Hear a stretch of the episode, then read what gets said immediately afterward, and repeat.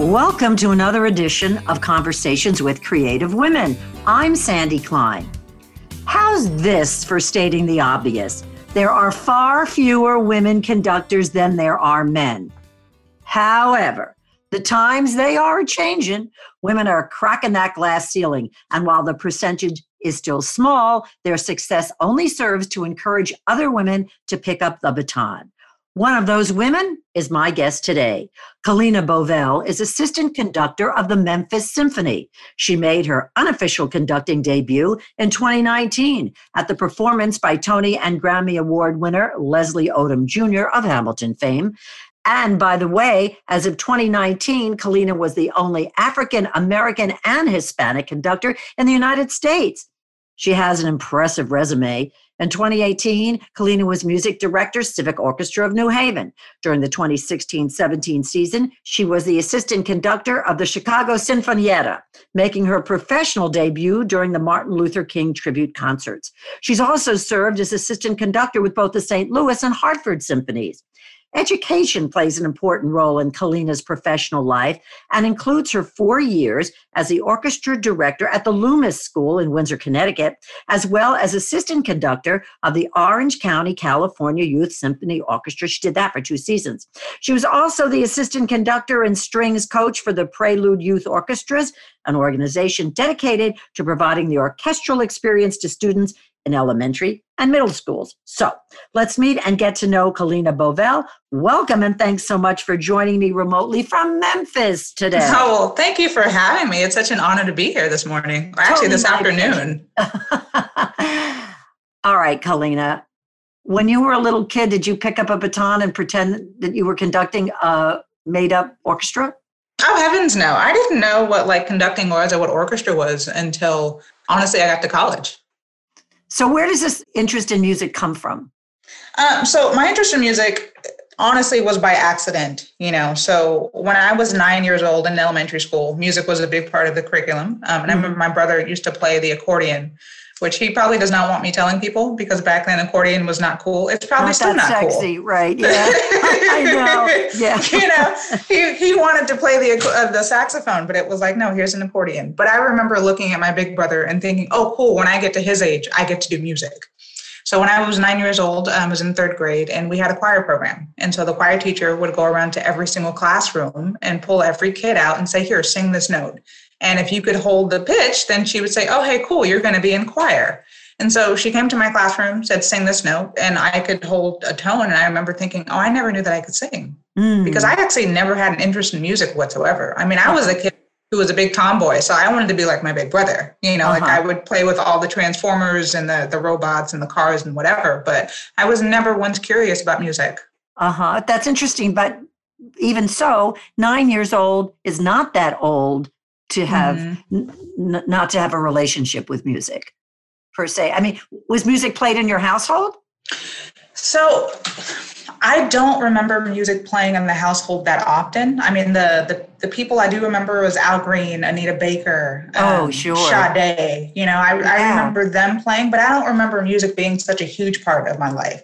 And so it actually wasn't until I discovered I could sing that all of a sudden I became so curious about it, and I was listening to music all the time you know so all of a sudden it was kind of like what is this? Now i want to learn more about this. So when i would ride in the car with my mom i'd be like oh who's playing on the radio? And i would turn it up. And the same with my dad. So it was kind of like my discovering i could sing was the catalyst for discovering or for igniting my curiosity for music. Oh i thought i was going to be a singer. I mean, yeah. through and through, my friends and I started a singing group uh, in elementary school. We called ourselves Flavor Diamond. I really wish we, we thought that name but we used to write our own song. Flavor Diamond? Flavor Diamond. Where's that come from? I have no idea. Okay. Well, it's catchy, Alina. there were there were three of us, and so we would write our own songs. We would make our own choreography, uh, and as we got into fourth and fifth grade, we used to go around to every single classroom and perform our songs, do our choreography, and that continued into middle school. That's but when impressive. I got in, I mean, we we were all serious, and I just kind of thought, this is what I want to do. I want to sing. I'm going to be a singer. And so when I got to middle school and they registered me for all of my classes, I was, excuse me, there, there's no choir on my schedule. And they said, well, that's because choir doesn't fit into your schedule. So we put you in the beginning strings class. And I said, well, that's great, but I'm a singer. Mm-hmm. I don't. I don't do strings. I sing. Mm-hmm. Uh, beginning uh, was a choir did not work out. Um, so I was in this beginning strings class in sixth grade, and that's how I eventually came to playing violin you know, because the teacher asked every student, kind of like the choir teacher did. He went around and said, What do you want to play? And my thing was coming from my family, we didn't know anything about orchestras or string instruments. So I was very kind of ignorant, so to speak, yeah. to this whole different world. So when the teacher got to me, you know, I very proudly stood up and I said, I want to play the flute. Mm-hmm. And he looked at me and he's like, What are you, an idiot? Go get a violin. And that's wow. kind of how my, my journey for violin started. What is so terrible about playing the flute? What's so pejorative about that? Nothing terrible. I think it was the fact that I wanted to play flute in a strings class, and that oh, wasn't one of the oh, instruments oh. being offered. Uh huh. But the interesting thing is, it's a little like a, a, dictatorial. You were just told, you know, you're picking up a violin and uh, and like it, right?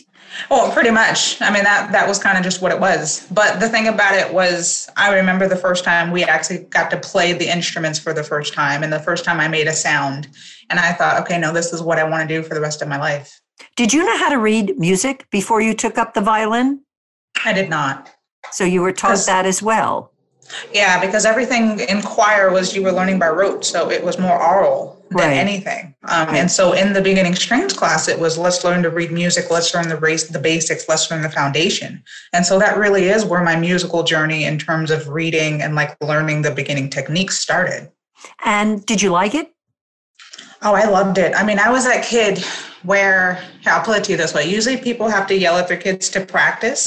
My parents used to yell at me to stop practicing. So you put the singing off to the side and you were okay with that to focus on orchestra?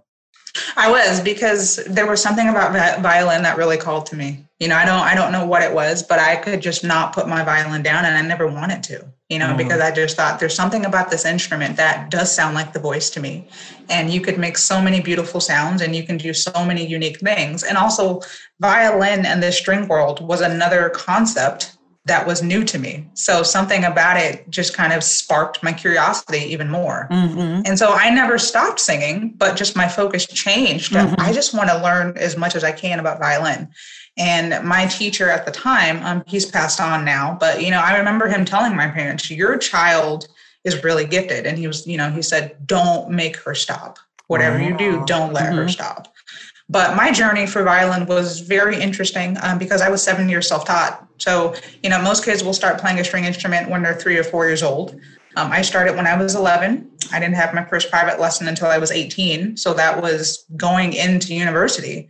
Here I am seven years behind compared to all of my other colleagues. But I was just so determined because I loved violin so much. Wow, that's crazy. Did you assumed that you were going to major in music when it was time to apply to college? I knew that I was going to major in music a year after playing violin. Hmm. Wow. You know, I was I was kind of like I'm going to be the person who's selling out Carnegie, who's soloing in front of New York Phil. I'm going to be that person. That did not work out. but that's okay. But I knew that, you know, even though I was so behind in terms of skill and technique, I knew that I was going to be a musician and I knew that I was going to be a music major. It was just a matter of putting in the work to get there. You know, I say this practically every conversation, but only because it's true. Whatever you had in you, it's a very strong sense of self. Even though people were saying you're going to pick up the violin or you're going to do this or you're going to do that, you know, it was okay, fine. And you ran with it. So that speaks either solely for you or for your parents. I think I think it's a bit of both. You know, like my parents come from a different country, um, and so growing up, education was kind of always at the forefront of everything they taught us and everything that we did. They're from Panama. Um, and so I am first generation born in the States. And you can imagine how important education was for us being for, or at least for me being first generation born. It was, you know, being able to take part in so many of the opportunities that they would not be able to have right. in their country. And that was the main reason why my parents came here is because they wanted to give my brother and myself a chance at a better life, you mm-hmm. know, because the educational level in Panama is not as high. Um, and then just even the job opportunities aren't as um, there aren't as many. Sure. and so that's that's the main reason why my parents came here. And so i can always remember it was oh mommy can i do this? No go pick up a book. Go read. Mm-hmm. go you know go learn. Go be curious. Um, so you know at first i never thought about being a musician because education was a thing that was driven into us but once my parents started seeing how much I loved and was gravitating towards music, they kind of had no choice but to let me run with it and just be supportive of it. Well, especially if we're talking about somebody with talent, you know, how do you put a stop to that and why would you want to? So it's time for college. Where did you go? So I went to a school called Chapman University uh, in Orange County. California. Is that, and, and, you're from California, right? Yes, I was born and raised in Los Angeles, California. Uh, okay. Uh, West Coast is the best coast, just putting it out there. Uh, I might go to the mat with you about that, but okay. As an East Coaster, but that's all right. well, I went to school uh, called Chapman University. Our claim to fame was we were about 20 minutes from Orange, uh, from what was it, Disneyland, and so every weekend people would go to Disneyland because it was the thing to do. Uh, my school was also known for the William Hall Chorale, um, which was conducted by Dr. William Hall. So, a very famous chorale that toured everywhere and has sung everything. Um, but you know, the thing about Chapman, it was again one of those kind of things I didn't know about because coming out of high school, I'll be honest, I was not very well prepared for the next step in terms of colleges. So I didn't know about what schools to apply to, how to look for schools, what are some of the things you should be considering, finances, location, things of that nature. So I did what everyone else did. I applied to a couple of UCs and a couple of Cal States, and it was like, okay, we'll see what happens. You didn't get and any never, guidance either at home or from uh, the guidance counselors at school? No, I mean, having worked at Loomis Chaffee, the, the boarding school I was at for four years, I saw how yeah. different in Connecticut. I saw how different the guidance counseling was for my students because it was they started sophomore year. It was okay, these are your reach schools, these are your middle schools, these are the schools you're guaranteed to get into. And there was all of the support, there was all of this teaching, there was, you know, everything that these students needed. When I was going through high school, we had so many students and so little counselors. So there really wasn't any time to dedicate a full three years to, okay, let's plan your life. So really, when I got into senior year, it was kind of like, okay, what do I do now? Because I'm graduating in four months, and I don't know what I. I mean, I knew I wanted to do music, but I, I didn't know the next steps and how to get there. And so when I applied to these Cal States and these UCLAs, it was kind of like, well, I'm doing this just to do this, but I don't really want to go here. And I, I'll tell you what, I was extremely happy when I got those rejection emails or those rejection letters at the time, because I was like, great, I don't really want to do this. Right, so this, right. this is fantastic. And to answer your second question about my parents, I mean, my both of my parents went to trade schools, and there's nothing wrong with that. But at the same time, what am I? How can my parents help me in researching four year colleges? Mm-hmm. Sure. So you go through school and you're still playing violin. How did you get into the musical world? Into the musical world of conducting. Oh, well, I mean, you didn't start off wanting to be a conductor, like you said. True. So you yeah. assumed, I guess, with my putting words in your mouth, that you would be part of an orchestra as mm-hmm. a maybe first violinist or whatever. Oh, of course. You know, so what's interesting is my journey as a violinist when I got into undergrad was really difficult. Um, I was very behind and I kept um, basically having injuries. So I went into undergrad with shoulder tendonitis mm. um, and then later developed tendonitis in both of my forearms as well as my wrists. So I would be the person in rehearsal, I would play and then I would take out my ice packs and people would just, you know, see me putting ice packs on both of my wrists. And then during our breaks, I would take out the, the wraps like the the heating pad wraps, yeah, and I would just wrap both of my both of my forearms. And that's what I did for the majority of my freshman and sophomore year of undergrad. And then that just kind of evaporated. I mean, that's crazy to have all that kind of pain when you're playing the violin because you need your forearms and your shoulders. Exactly. Imagine going to doctors and them saying, "Oh, yes, you have to stop playing for six months so it'll heal," and it being like, "No, but th- this is my life. I mm. can't stop playing for six months. Like, I need you to teach me how to play while either being in pain or how to play and not be in pain. So, really, physical therapy became a very long part of my life. Um, and I was going to physical therapy every, I think it was once a week for about five to six months during my freshman sophomore year of undergrad. And I eventually learned how to use my body correctly so that I wasn't uh, playing and playing. Uh huh. So you, you know, weren't doing also, quite the right way. Yeah. Well, exactly. And I think that also comes from being seven years self taught And yeah. I remember my very first teacher, you know, I would have lessons weekly and I would say, Taylor, my shoulder hurts when I play. And he could never say, Well, I don't, I don't know what you're doing because I physically can't see mm-hmm. what you're doing. Mm-hmm. Mm-hmm. So again, it, was that lack of education in terms of physical awareness and in terms of how do I use my body in order to create the sounds I want without um, overdoing it. And what I was doing was overdoing it. Mm-hmm. You know, Kalena, I also want to go in this direction for a little bit. I interviewed a woman named Afa Dworkin. I don't know if you mm-hmm. know who mm-hmm. she is, uh, yeah, yeah. the head of the Sphinx organization that strives for diversity in classical music. I'm curious as to what the landscape looked like for you when you were playing the violin. Was it only you sitting in the strings section? I mean, it was pretty much only me when I got to undergrad. Mm-hmm. Um, I believe there were three of us when I started. There was me when I ended. and I was an undergrad for five years because I was a music education major um, and then also did an education certificate. Mm-hmm. So just imagine going five years and just kind of saying there, there's no one that looks like me there's no yeah. role model there's no support mm. system and then other students of color that would come into the program they would eventually come and go early so i would always be like oh hey a friend and then you know again gone. it was just me mm. yeah mm-hmm. how much did that factor into you I never once thought about it. And I, I, think that's because my first teacher was a black violin player. Mm-hmm. And he always surrounded me around other black violinists or other musicians of color. So it really never was this thing of, oh, there aren't many black people in mm-hmm. classical music because mm-hmm. I was seeing it all the time. Mm. And so once I got to undergrad and sure I was the only one, it still didn't register for me because it was like, but I've, I've seen musicians of color they may not exist here, but right. I've seen them and mm-hmm. I know that they do exist and I'm one myself. Right. So you graduate and then what happens to you? Oh, well, we should back up on how I discovered conducting because that actually happened during undergrad. So, as a music education major, we all had to take a year of orchestral conducting.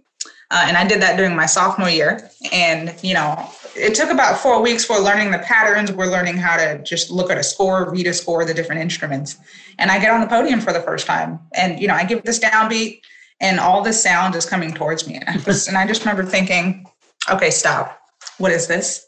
Why has no one ever told me about this? Like, what's going on? And again, it was, it was overwhelming kind of like, and it was also inspirational and just pretty much. Uh-huh. and it was it was one of those things again where it was like how have i not discovered this? And why has it taken me this many years of life to discover conducting and what conductors do and and how you can have a hand in shaping an orchestra? And so wow. kind of like the violin and kind of like music i remember thinking okay this is what i'm going to do for the rest of my life. So you had a big epiphany. Yeah yeah, I, I knew I was I knew all of a sudden that there was something about conducting that I couldn't let go. And there was something about it that I had to keep discovering. I had to keep searching. I just like I was just kind of like, I don't know what this is, but like it's calling me and I have to keep going and really figuring out what this is. And so I started auditing every conducting class. I was going to as many rehearsals as possible. I started taking lessons. I mean, I was serious about it. And I remember going to my conducting teacher at the time saying, I want to go to grad school for conducting.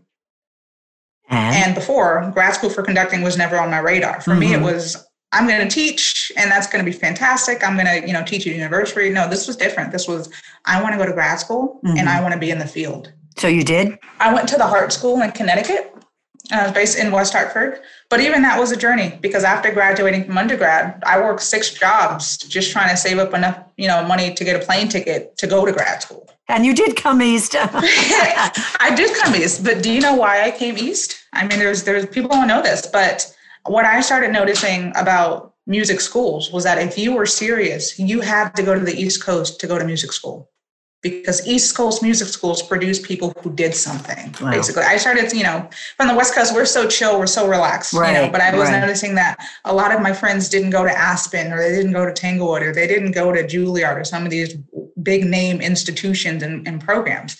But I noticed that my friends who went to school on the East Coast, they were doing these things. And so I said, if I want to be and do those things, then I have to go east. And that was my main reason for going to an East Coast school.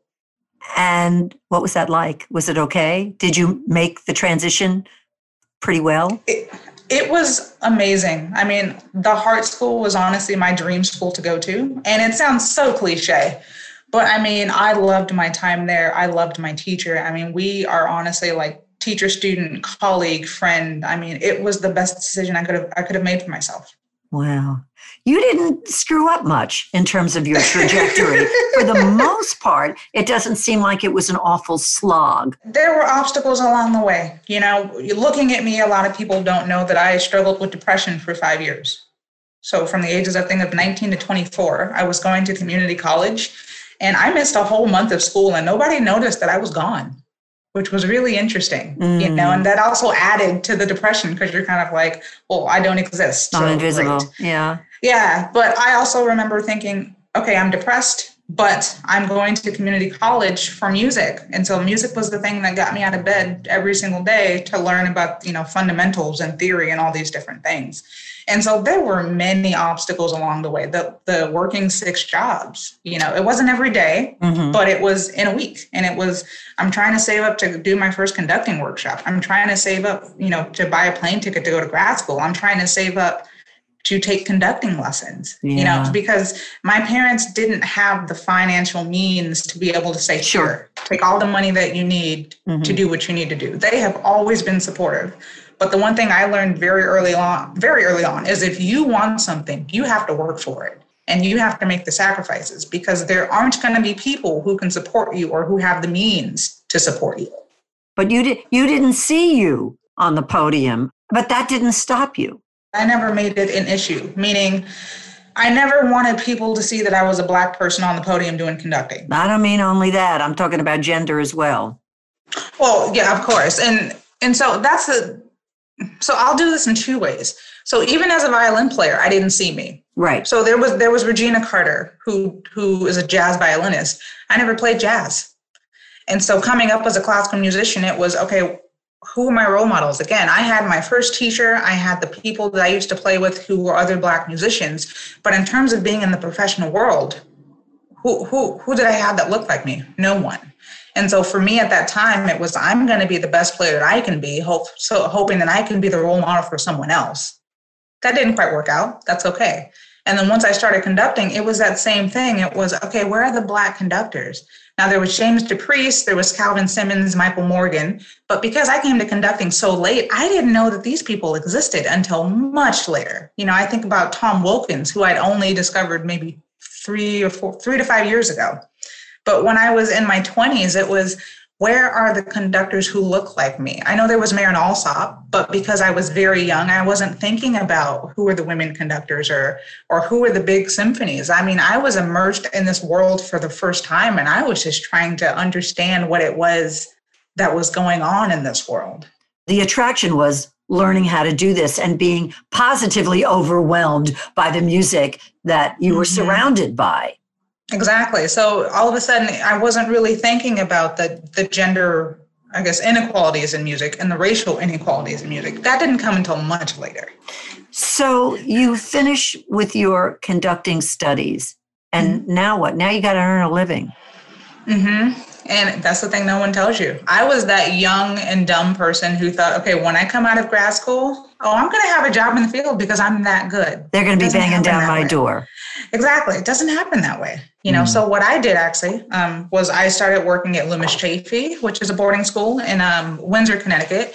I worked there for four years while also trying to build a conducting career, which is very difficult. I was the orchestra director, I was the chamber music coach. I also taught violin lessons, did administrative work, and then I taught um, an introductory fundamentals music theory course. So I was doing everything while also guest conducting, covering, trying to watch as many rehearsals as possible, you know, building a name for myself, which is very difficult to do because I don't know if you know much about the boarding school life, but boarding school is very intensive and very immersive. So they expect all of the faculty members to be 100% um, committed to the institution. Yeah, it's 24 7. Pretty much. And my thing was, you know, I can be maybe 12 hours dedicated because the rest of my life is dedicated to building this career mm-hmm, mm-hmm. because I really want to conduct. Mm-hmm. And so you left Loomis at some point. I did. I left Loomis in 2019. Um, and so the thing about working at a boarding school is that I would take conducting auditions. Um, but you know, I would never advance to the the second, the final round, and, and be offered the position, which is completely fine. But it wasn't until 2019. Uh, it was a May, I believe. Robert Moody called me from Memphis Symphony. I was sitting in my office, just about to teach a class, and so Bob calls and he said, "Hey, you know, we have this job opening up at Memphis. Would would you consider applying?" I was like, "Bob, just tell me what day. I will buy that plane ticket and I will be there." How did he know you? Know? you? So I had met Bob prior in 2017 when the assistant conductor position was opening up and I applied and back then they would do phone interviews in addition to the live conducting interview. So I got to the phone interview round and we spoke over the phone and he was just such a nice sincere person. Um, I was not invited for a live interview, which is fine. But you know, then I followed him on Facebook, vice versa, and we started to just kind of keep in touch. And he started following my career as I started doing more things in the field. And so um, Memphis currently has this initiative where we are really trying to diversify our orchestra in terms of staff, board members, players. And at the time, they wanted basically, I'm say an assistant conductor of color, but they wanted an assistant conductor of color. They mm. just didn't want another white person. Guy. So mm-hmm. they, yeah, exactly. So they really did the work and they reached out to, I believe, 100 players, or excuse me, 100 conductors um, of color. And I was one of them. And so I was one of four invited. Well, you know, not for nothing, as I said in the introduction, it's not that you only were at Loomis, but you did other things, you know, assistant mm-hmm. conductor with the St. Louis and Hartford symphonies and mm-hmm. in Chicago. So you had your street cred. It's not mm-hmm. just, it wasn't just Loomis. Loomis was, I'm guessing, your constant full time job for all exactly. those years. Loomis, and then Loomis allowed me to live comfortably. Exactly. So did you feel like you died and went to heaven when you got that call from Mr. Moody? You know, I felt like I died and went to heaven when Bob called me to tell me I got the job. Did you, I, was, did you go to Memphis to do your audition? Or was I did. The, uh-huh. the audition was, I think it was May 6th and May 7th or May 7th. But um, I remember I had a concert with Civic Orchestra May 5th. The next day I flew out, arrived in Memphis, and the audition happened on a Monday, let's just say, because I don't remember the exact day. But I just remember it being this this kind of this very long, intense day, um, and then ended up being two of us auditioning instead of the four, just for different circumstances. With the full orchestra. Full orchestra. Yeah, we each got 45 minutes on the podium to go through various pieces. Um, there was also speaking portions, there were the interview portion. And, you know, I just remember thinking, this job is mine because I was actually in Memphis in 2016 to assist the former music director, Mei-Ann Chen. And I met a lot of people in the organization. And coming back in 2019, when people saw me, they're like, "Oh my God, how you doing?" And they would give me hugs, and they, you know, how how's everything been? What you been up to? And so to see that they remembered me, to me, spoke volumes. Sure, sure. When you say the city of Memphis, classical music isn't number one, is it? I think we are most definitely a thriving symphony, especially right now during the times of COVID. You know, and the reason I say that is because we're still putting on concerts. We're still we are still paying our musicians. We we are still very busy. So you mean you're doing it virtually, or, or you're being filmed? No, or? these are these are in person concerts that we're doing. We had three in person concerts in October, all sold out. I mean, we were reduced capacity, right. but still we were all sold out. Um, we're doing we bi-weekly chamber music recitals that are in person. So I mean, I feel as though we are thriving because other organizations have either gone black, they've canceled seasons until 2021, but we st- we have such a strong support system from this community and it's amazing. Isn't that terrific? What does it mean to be an assistant conductor? I think the best way to think of it is the understudy for the main role. Mm-hmm. You know, and so my music director is the main conductor of the Memphis Symphony. But so I basically have to be his number two, meaning I have to learn all of the music exactly as he learns it, um, so that in case if he gets sick and cannot go on, then I can jump up there and do it. If he cannot make a function and I have to end up speaking, then I have to know everything that he was going to talk about so that I can also deliver the same talking points point and the same message to those people. Actually, this season I will have my MSO concert debut in April. So that I have known about in advance. Oh, nice. Mm-hmm. Yeah. So, but uh, for last season, because I was brand new, I knew that I would be conducting most of the Pops concerts, that I would be conducting the holiday concert and the education concerts. But in terms of the main concert series, so the Masterworks, um, and we also do a classic accents, I already know that no, I'm not conducting those, but I'm just covering, which means to be the other understudy for those concerts. Yeah. When you do this type of work, are you also a guest conductor somewhere else? Might you get a phone call from another symphony orchestra? So I have had those opportunities, but it's so difficult because I also conduct the Memphis Youth Symphony. And, you know, when we were able to have in person rehearsals with my kids, it was every Sunday. Mm-hmm. And so usually when you get asked to come in and guest conduct, they want you Thursday through Sunday. And the thing about my kids is they want that consistency. Right. So it's really hard to be away constantly when you're conducting a youth group. Have your parents ever seen you conduct? They have not seen me conduct in person. In person, which, yeah. which you know, like they they see me conduct all the time on YouTube, uh, which is you know fine, and, mm. and I'll send them little clips here and there. But I really want to fly them out someday to be like, here, this is what I do. Oh, because I, you know the thing about it is in Panama, like I'm famous. The Bovell name is famous because mm-hmm. you know in Panama they've never seen a conductor of Hispanic descent, basically. Sure. And sure. so even even my mom is like, you know, when I look at her on the video, I still can't believe that she's doing these things. Yeah. Does it ever give you pause as to what you represent? You know, I think it has recently because before it was very just very much I'm just doing what I'm supposed to be doing, which is conducting, which is making music, you know. But recently I've kind of discovered you know, little boys and little young boys and girls are looking at me and saying, "Oh, I can do those too, or I can do that too, and I can work with an orchestra, and you know, I, I can be up on the stage and, and do all these different things." And I think people in the community are also looking at me to be like, "Oh, I've never seen someone who looks like me," or I I feel more relaxed now knowing that I can come to a concert and see someone up there who looks just like me. Exactly. And so, you know, now I am starting to to stop and realize how important this job is and how much of an impact I have on my community. Yeah, I don't think it can be minimized. And and while it's not something that you might think about 24/7, it's a big deal because when I was you know doing some research about you as well as female conductors, okay, it's 2020, but you're still not ubiquitous. Well, and it's and it's like that question that I always get, at least recently.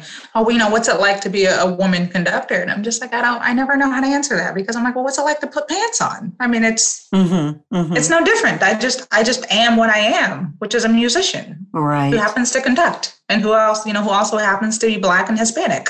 So, am I making too much of a big deal about this? Oh, never. no, and but the reason the and the reason I say that because it is true. It is 2020, and you know when you think about it, what minority musicians make up four percent of classical music.